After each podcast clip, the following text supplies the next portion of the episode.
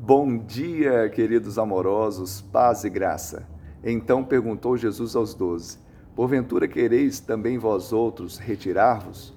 Respondeu-lhe Simão Pedro: Senhor, para quem iremos? Tu tens as palavras de vida eterna, e nós temos crido e conhecido que tu és o Santo de Deus. João 6, 67 a 69. Depois de tantos milagres, sinais e ensino, alguns dos discípulos deixam Jesus, dizendo que duro era aquele discurso. Duro não de entender, mas de receber. Na verdade, duro era a mente e o coração daquele povo.